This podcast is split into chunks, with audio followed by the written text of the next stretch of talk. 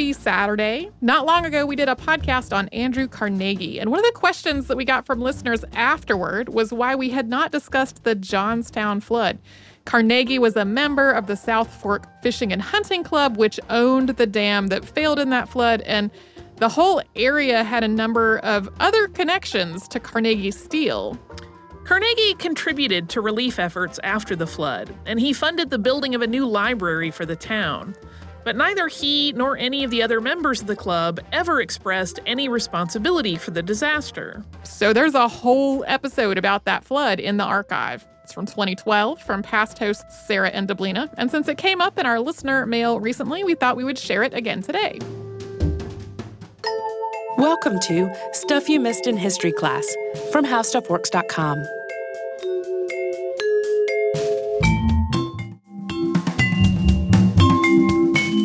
Hello and welcome to the podcast. I'm Deblina Chakraborty. And I'm Sarah Dowdy. And depending on where you live, you've probably gotten used to the threat of a particular type of natural disaster. I remember where I grew up, it was always tornadoes that people were afraid of, or, and that came through the area a lot. Mm-hmm. And when I lived on the Gulf Coast, it was hurricanes, hurricanes of course. Yes. And for the 30,000 people who lived in Johnstown, Pennsylvania in 1889, what they had gotten used to dealing with was floods. Yeah, located in a floodplain at the confluence of two rivers, Johnstown flooded really frequently. So it was pretty common to see water in the streets, and locals had gotten used to moving their valuables and themselves to the upper floors of their homes when the floodwater started to roll in. They had kind of a routine exactly. dealing with it. But on May 31st, 1889, a flood of such magnitude hit the town that even those who were holed up in their homes' upper levels weren't ready for it. It's been called one of the worst disasters in American history, and nobody in Johnstown really saw it coming. So that's partially because there was more to this natural disaster than just nature, and that's part of what we're going to take a look at today. First, though, we're going to paint a little picture of Johnstown for you so you can understand why it flooded so frequently in the first place, and then just what kind of community it was at the time, too. So, 19th century Johnstown was a busy industrial town in southwestern Pennsylvania. And according to an article by Amy Lynn Brown in National Parks, entrepreneurs had not too long before turned it into a, a larger industrial sort of production area of steel and iron. Um, and not long before that, it had just been this small rural community. So a real dramatic change for Johnstown. And, and it had a burgeoning working class community that lived there too. The town itself was kind of hemmed in by the Little Conemaugh and the Stony Creek rivers, which ran along the edges of Johnstown and then merged on the town's western end to form the Conemaugh River. These rivers flooded the town at least once every year, and there were a couple of reasons for that, a couple of possible I guess instigators Expected for the flooding. Flooding causes. Right. One was snow melting and draining from the nearby Allegheny Mountains into the rivers in the springtime specifically, which would cause the rivers to overflow. And then, of course, at any time of year, heavy rain could also cause flooding. Flood the river. So those were the natural surroundings of the town, but there was also a man made body of water that was nearby. It was 14 miles up the Little Conemaugh River, and it was called Lake Conemaugh, although don't think of it as, as some sort of natural lake. It was originally called the Western Reservoir, and it had originally been created to supply water for the Pennsylvania Canal that went between Johnstown and Pittsburgh. But the canal system became obsolete not long after the reservoir project was complete. So not having anything to do with this large body of water, the reservoir was sold and had a few different owners before it was finally sold to the South Fork Fishing and Hunting Club in 1879. The club made this former reservoir into a bit of a, a ritzy social affair almost. It did, uh, and it was a organization to which many prominent Pennsylvanians belonged, including big names like Andrew Carnegie, Henry Clay Frick, and Andrew Mellon. And members would go to this club to kind of escape the industrial environs of Pittsburgh and enjoy things like fishing, sailing, even musical performances. And it was the club that renamed the reservoir Lake Conemaugh. Just an important note to make here the dam that kept Lake Conemaugh contained, the South Fork Dam, was essentially made of packed dirt and rocks, and it had not been kept up properly for a number of years by Yeah. the time it came into the club's possession. Well, and most disturbingly, somebody had even taken out the dam's drainage pipes at, at some point in order to sell them for scrap. So there wasn't any way to drain the reservoir in order to make repair. So even if you had wanted to repair the dam, you would not have been able to. According to the Johnstown Flood Museum, when the South Fork Fishing and Hunting Club took over, it started maintaining the dam a little bit better, but they also made some changes to it that made it even less safe. For example, they added some screens across the spillway to keep the expensive game fish that they'd stocked the lake with from escaping, and this prevented the spillway from draining the lake's overflow. They also made the dam a couple feet lower so that two carriages could pass over it at the same time. So this is we've painted a picture of, of what the situation was like uh, in May of 1889, and from a weather standpoint, that spring had been rather unique. According to an article by Emily Lordich in Weatherwise, a series of storms had led to record-breaking rainfall that year. So we're, we're getting the perfect storm here, as you can tell.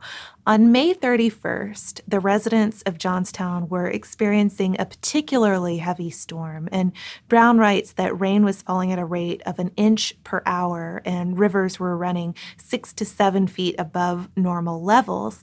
By afternoon, the streets in town were already flooding. So people were going through their, their normal routine when there was a flood. Head up to the upper floors, ride out the storm, you know, put some of your belongings upstairs. Again, just a very typical sort of scene for Johnstown. What they didn't know is that 14 miles up at Lake Conemaugh, a scene was taking place that was entirely unprecedented.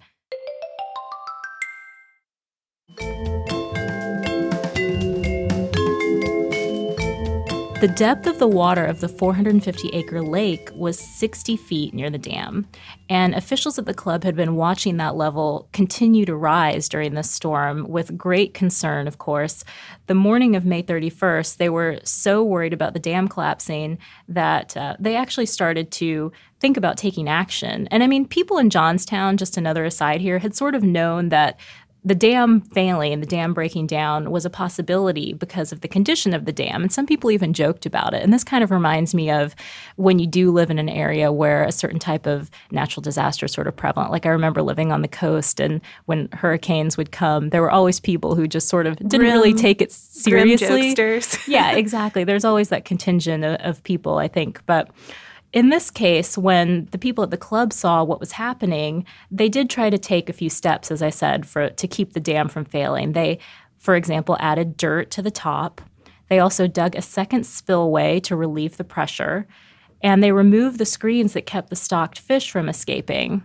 But it was too late. at It was too late at this point. nothing they did was able to help. And at about 3 p.m. that day, people at the club and in the nearby community of South Fork watched in shock as the dam, quote, just moved away, sending 20 million tons of water barreling down the valley, of course, headed right toward Johnstown in just a matter of minutes. And according to Gene Allen's book, Floods, the club wasn't completely they they were trying to take efforts to to save the dam but there was also a warning sent out. I mean a couple guys had ridden through town earlier shouting warnings that the dam was about to fail but people didn't really listen. I mean like you were just talking about there's kind of a an almost joke like maybe the dam will fail but people didn't really think that was going to happen Within an hour of the dam failing, though, that 20 million tons of water finally did reach Johnstown.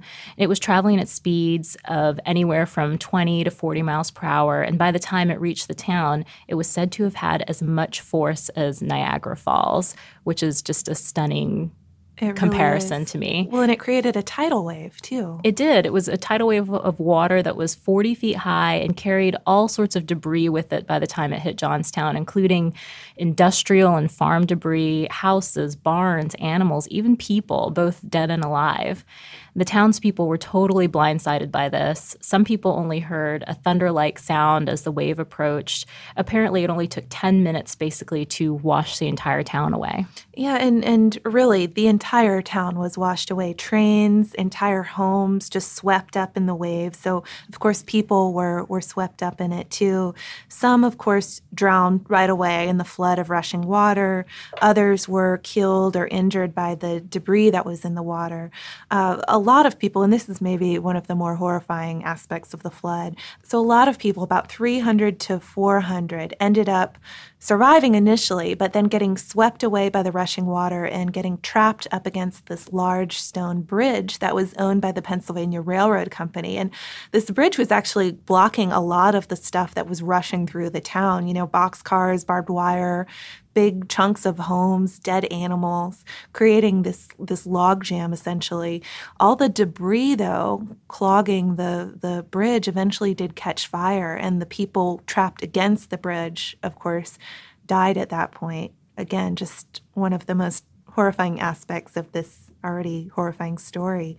Ultimately, though, about 2,209 people died in this disaster. And just to give you a sense of what those numbers mean for a town of Johnstown's size, it's something like one out of every 10 people in the town. 770 of the victims were never identified, and uh, the the number that Sarah just put out about the number of people total who died that included 99 entire families. 1,600 homes were destroyed, and 17 million dollars in property damage was done. So, that was just to give you an idea of the toll that this disaster Losses. took. Some people, however, did survive by riding out the flood in their homes or in the upper stories of other buildings in town. Others took a crazy ride down the Conemaugh River and were later rescued somewhere downstream, which is uh, just wild to me. I mean, I know I just said it's crazy and then I said it's wild, so I said that twice. But it is. I have nothing to, to add to that. It's hard to imagine being actually carried alive with barns and yes. dead animals going along with you. But uh, as you can imagine, either of those survival scenarios were, were pretty harrowing. And there are fortunately a lot of examples, though, a lot of records from the flood. So we're able to see what it was like for people and how they managed to to survive. And one story that gets retold a lot is the story of a six year old girl named Gertrude Quinn Slattery who was swept away by floodwaters while she was hanging on to this muddy mattress as a kind of raft. And, and as she recalled, she was terrified. She was calling out for someone to help her. And this man dove into the water to, to save her. He made his way over to her onto the mattress, lifted her up. And she later wrote of the experience, quote, I put both arms around his neck and held onto him like grim death. Together we went downstream. And um, miraculously, they eventually reached this white building where men were leaning out the window trying to nab people as they came by, rescuing people. And the rescuer threw Gertrude through the air. Some people later said it was as much as 15 to 20 feet through the air uh, to, to safety for the other guys to be able to catch her.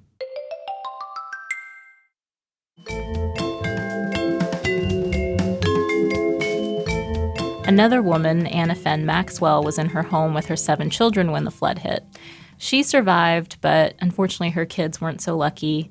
The Johnstown Flood Museum actually shares how she described the scene, and it's pretty sad. She said, quote, The water rose and floated us until our heads nearly touched the ceiling. It was dark, and the house was tossing every way. The air was stifling, and I could not tell just the moment the rest of the children had to give up and drown. What I suffered, with the bodies of my seven children floating around me in the gloom, can never be told. Yeah, so pretty powerful story. And, and the Johnstown Flood Museum's website shares several survival stories like this. Um, some are more uplifting than others, of course. Um, in some cases, too, we should say entire families did survive, but it seems like you would have had to have been very lucky, and all your family members would have had to have been quite lucky for that to be the case. One thing that is remarkable about this flood, though, the relief efforts began pretty much immediately, and people all over donated clothing and food, lumber, medical supplies, money Doctors came to town to, to help treat the injured. Uh, within five days, Clara Barton and her newly established American Red Cross were in town. Uh, it was the first peacetime disaster that the organization assisted in, and, and they really did a lot. They built warehouses for donated supplies to be stored, um, hotels for, for the homeless, buildings that were still standing were repurposed into makeshift morgues to avoid the spread of disease, all, all of that sort of stuff. Um, it seems kind of unbelievable, but all of these recovery efforts seem to have paid off almost immediately. According to, to Brown's article, it only took a month for businesses to reopen and only five years for the cleanup effort to be completed. This wouldn't be the last time, however, that Johnstown would have to deal with floods, even though the South Fork Dam was already destroyed. So you would think, oh, this big threat is, is taken away, so that's not an issue. But in 1936, Johnstown was hit with 14 feet of floodwaters caused by heavy rains combined with snow runoff. 24 people died in this case, and 3,000 buildings were damaged or destroyed. Then in July 1977, there was another flood caused by a line of thunderstorms that stalled over the area, and also the fact that several dams failed contributed to this. In this case, 85 people died, and there was more than $300 million in property damage. And after this third flood, the town's economy didn't recover as well as it did the first couple times. Well, you can imagine, though, even after that 1889 flood, there was a lot of discussion about who was to blame because, as we've discussed, there was clearly more going on than just the natural forces, you know, the dam and, and its maintenance. And many people did blame the South Fork Fishing and Hunting Club for not taking more steps to prevent the dam failure in the first place. Uh, suits were even filed against the club, but they never really went anywhere. And in discussing how the flood of 1889 didn't have to happen, uh, Brown points to general industrialization and population growth in the area really being to blame. I mean, we talked about that at the beginning of the show, how this had not too long before turned from a rural agricultural area where some flooding wasn't terribly devastating, at least to life, to a, a densely populated industrial area. She includes a couple of quotes too that speak really well to this. One is from David McCullough, who uh, is a former podcast interviewee, and he wrote a book. Uh, his first book, I think, was about the Johnstown flood. He said, quote, with the valley crowding up the way it was, the need for lumber and land was growing apace. As a result, more and more timber was being stripped off the mountains and near hills, and in Johnstown, the river channels were being narrowed to make room for new buildings. Where the forests were destroyed, spring thaws and summer thunderstorms would send torrents racing down the mountainsides, and each year the torrents grew worse as the water itself tore away at the soil and what little ground cover there was left. So, this kind of helps explain how the industrialization of the area would make the flooding worse. Yeah, taking away the natural buffers that could have helped alleviate natural floods and then making everything worse too. Brown also quotes Megan O'Malley, who is the chief of interpretation at the Johnstown Flood National Memorial, and uh, she says, "quote We call the flood a natural disaster, but it was a disaster that occurred from a combination of natural events and human manipulation of the environment. We see this happen over and over in human history. We create preconditions for disaster, and then disaster occurs." And I know similar arguments are often made about more recent natural disasters. Certainly. I mean, you see it pretty much every time there's a natural disaster. Uh, maybe with the exception of tornadoes, because I think everybody understands there's not a whole lot you can do about that. But earthquakes, hurricanes, floods, every time you'll see a discussion that, that's similar to that one. Um, I guess it's just the, the way of the world.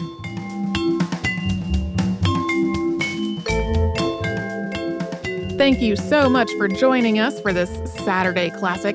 Since this is out of the archive, if you heard an email address or a Facebook URL or something similar during the course of the show, that may be obsolete now. So here is our current contact information.